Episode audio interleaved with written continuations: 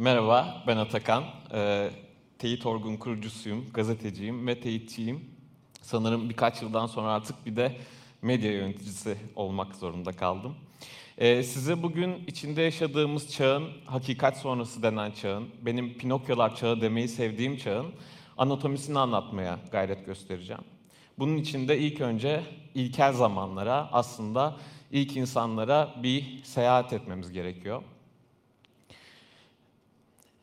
İnsan aslında akıllı bir varlık olarak yeryüzünde dolaşmaya başladığından beri her zaman hayatta kalabilmek için dayanışmaya ihtiyaç duyar. Dayanışabilmenin en iyi yöntemi de aslında bir insan topluluğu haline gelmek, topluluk halinde kalmak ve diğer güçlüklere, zorluklara karşı birlikte göğüs gerebilmektir. Ee, bu kadar avare insanı bir araya toplayabilmenin de aslında e, yolu onları ortak bir tutkalda birleştirebilmektir. Dil bize bu tutkalı bulmamızı, bu sembolleri yaratmamızı ve bizi bir arada tutacak ortak hakikati yaratmamızı sağlar. Ee, demokrasi de böyle bir kurgu. Demokrasi içinde yaşadığımız demokratik topluluklar ortak bir kurguya, ortak bir hakikate dayanarak ilerler. Ee, ve demokrasi aslında insan insan topluluklarının olgular zemininde birbirinden gerçek bilgiler zemininde haberleştiğini varsayar.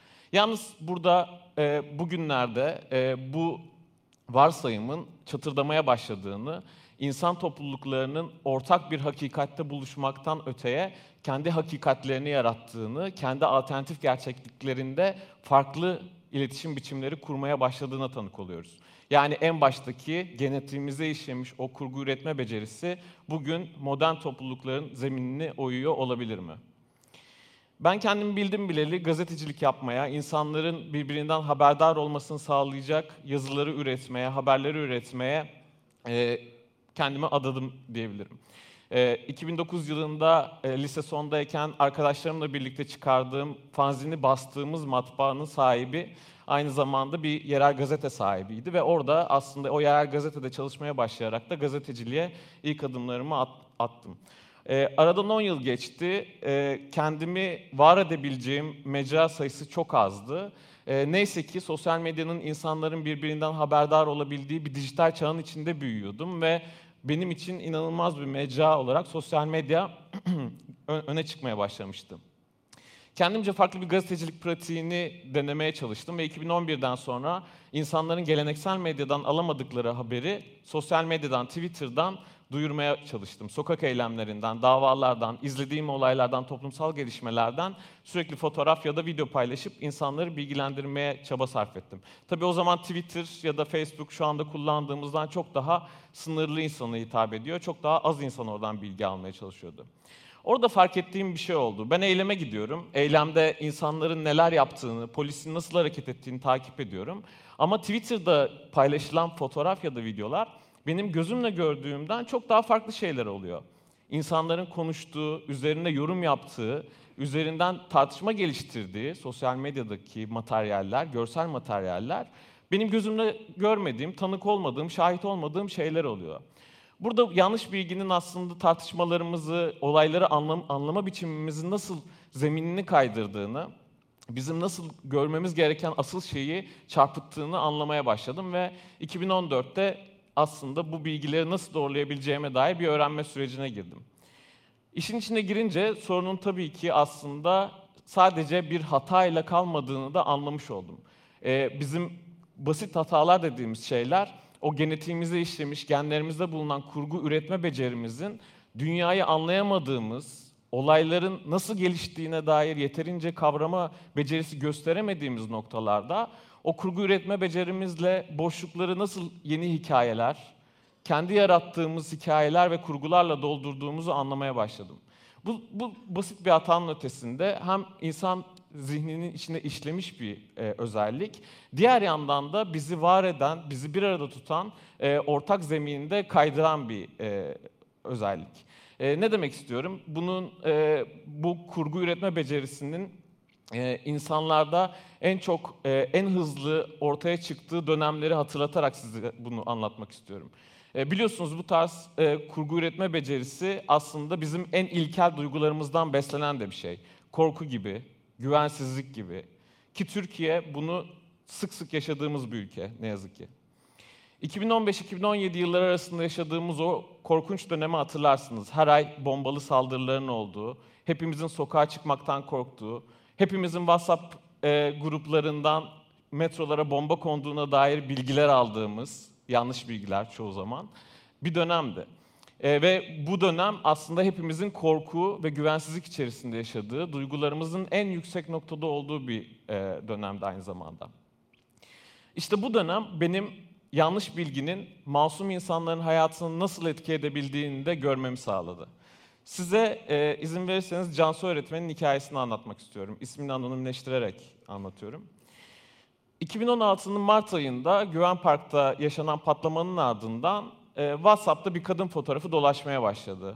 İddiaya göre e, bu kadın fotoğrafı e, Elif Duman isimli bir canlı bombaya aitti. E, ve canlı bomba şu anda Ankara'daydı. Görürseniz mutlaka polise ihbar etmeniz söyleniyordu mesajlarda. İki gün WhatsApp gruplarında dolaştıktan sonra fotoğraf, arkasına yeni bir fotoğraf daha iliştirilmeye başlandı. Bir otobüs durağında kapşonlu bir kadın önden, arkadan ve yandan fotoğrafı çekilmiş. Otobüse binerken kareleri var ve diyorlar ki şu anda canlı bomba Elif Duman Etlik'te otobüse biniyor. Mutlaka polise haber verin. Fotoğrafı çekilen kişi Cansu öğretmendi. Ve fotoğrafının canlı bomba olarak paylaşıldığını görünce hemen polis karakoluna gitti ve ifade verdi. Dedi ki ben Milli Eğitim Bakanlığı'na bağlı bir okulda çalışan öğretmenim. Canlı bomba olmamın imkanı yok. E, dolayısıyla bu paylaşımı yapanlar hakkında da suç duyurusunda bulunmak istiyorum dedi. Hiçbir prosedür olmamasına rağmen, hiçbir zorunluluk olmamasına rağmen ifadesini alan polis memuru oturduğu masadan Cansu öğretmenin bir kez daha fotoğrafını çekti cep telefonuyla. Ve karakolda çekilen bu fotoğraf akşam saatlerinde tekrar WhatsApp'a düştü ve arkasından söylenen iddia bu şuydu.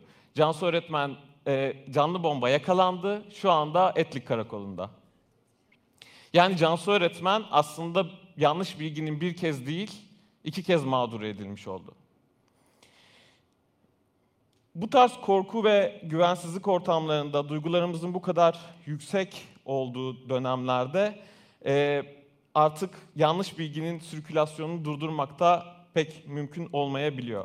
Benim için bu olay bir dönüm noktasıydı ve kendimi artık e, sürekli internette yanlış bilginin peşinde olma zorunluluğuyla sıkıştırmış durumdaydım. Tutkunun ötesinde benim için artık bir takıntıya da dönüşmeye başlamıştı. Çünkü bilgisayarın başından kalktığım zaman sanki oradan ayrı geçirdiğim her an bir yanlış bilgi bir mağdur yaratıyor. Bir insanın hedef gösterilmesine sebep oluyormuş gibi hissediyordum. Benim e, baş edebileceğimin çok ötesinde bir problemdi. Çünkü beslendiği kanallar çok boyutlu. Gazeteciliğin içinde bulunduğumuz zor koşulları, sansür, otosansür, iyi gazetecilerin medyadan dışlanması, medyanın içinde bulunduğu kriz, teknolojinin yarattığı ve bizi dijital fanuslara sıkıştıran o algoritmalar, Facebook'u hatırlarsınız ilk ortaya çıktığında arkadaş bulma uygulamasıydı. Şimdi herkes Facebook'a Facebook'a akrabalarını silmek için giriyor. Ve hepimiz kendimizi devamlı, sürekli olarak ve bunu bilinçli olarak bir fanusun içine sıkıştırıp sadece kendi sesimizin yankısını duyduğumuz, kendi inandıklarımızın tekrar bize söylendiği dijital dünyalar içerisinde yaşıyoruz. Kapalı platformlar, WhatsApp, asla sirkülasyonunu takip edemiyorsunuz yanlış bilginin. Bizim duygularımız, bizim bilişsel çelişkilerimiz, tümü yanlış bilgiyi sürekli hızlandırıyor, sürekli yeniden üretilmesine sebep oluyor. Canan öğretmenin hikayesinden birkaç ay sonra teyiti kurduğumuzda önümüze koyduğumuz ilk hedef bir gazetecinin soğukkanlılığında, bir dedektifin titizliğinde ve bir avcının heyecanıyla yanlış bilginin ensesinde olmaktı. Biz yanlış bilgiyi çürüttükçe birer birer manipülasyonu, çarpıtması, hatalı ilişkilendirmesi, bağlamdan koparması yenisi çıktı. Bizim çürüttüklerimiz zombi olup karşımıza tekrar dikildi. Hatta bununla da kalmadı. Bizim karşı olduğumuz sorun silah olup bize doğrultuldu. Tweetlerimiz montajlandı, yaptığımız işbirlikleri çarpıtıldı. Politik herhangi bir tarafta bulunmadığımız, politik herhangi bir tartışmanın tarafını tutmadığımız için kendi mahallelerimizden dışlandık. Ama şunu çok iyi biliyoruz. Gazetecilik mahallenin ne kadar güzel, ne kadar temiz olduğunu söyleme işi değil. işi değil. Gazetecilik mahalle kabadayılarına karşı durabilme işi, güç odaklarına karşı olabilme işi. Tam olarak aslında gerçeklerle bağınızı kurdukça bu suçlamaların da ne kadar komik ve e, ne kadar bizi zayıflatmak yerine güçlendirdiğini fark etmeye başlıyorsunuz. Türkiye bugün yanlış bilginin, insanların yanlış bilgiyle en çok karşılaştığını söylediği ülkelerin başında geliyor. Reuters'ın araştırmasına göre Türkiye'deki insanların yarısı neredeyse yanlış bilgiyle karşılaştığını, internette yanlış bilgiyle karşılaştığını söylüyor. Sorun sürekli sofistike hale geliyor ve biz de kendimizi, yeteneklerimizi geliştirmek zorundayız. Ama bunu tek başımıza yapmamız, bu sorunu tek başımıza çözmemiz mümkün değil. Doğrudan bu sorunun öznesi olan insanları, doğrudan internet kullanıcılarını yanımıza çekmeli, birlikte hareket etmeliyiz. Onların şüphe kaslarını çalıştırmalıyız. Spor yapmak gibi. Spor yaptıkça kasınızı çalıştırırsınız. Şüphe kası da beyninizde bulunan bir kas ve eğer şüphelenmeye devam etmezseniz yanlış bilgiye maruz kalmaya devam edeceksiniz. İnternette bilgi okuryazarlığını yaymalıyız. Her şeye rağmen bizi ne kadar rahatsız etse de genlerimizdeki okurgu üretme becerisinin farkına varıp kendi hakikatlerimizi yaratmayı bir kenara koyup ortak hakikati, bizi bir araya getiren hakikati, bizi bir arada tutan, toplum olarak bizi bir arada tutan şeyi bulmak zorundayız.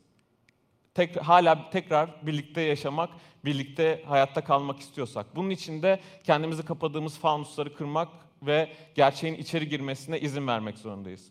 Bunu yapabilmenin de tek yolu yanlış bilgiye karşı pansuman olmanın ötesine geçip aslında bir aşı olmak. Sorun ortaya çıkmadan önce bünyelere zerk edip kendimizi bağışıklığı kazandırabilmeliyiz. Ve aşıyı sürekli geliştirirken gerçek hayatta olduğu gibi bu abartılı benzetmede de aşı karşıtlığıyla mücadele etmeliyiz.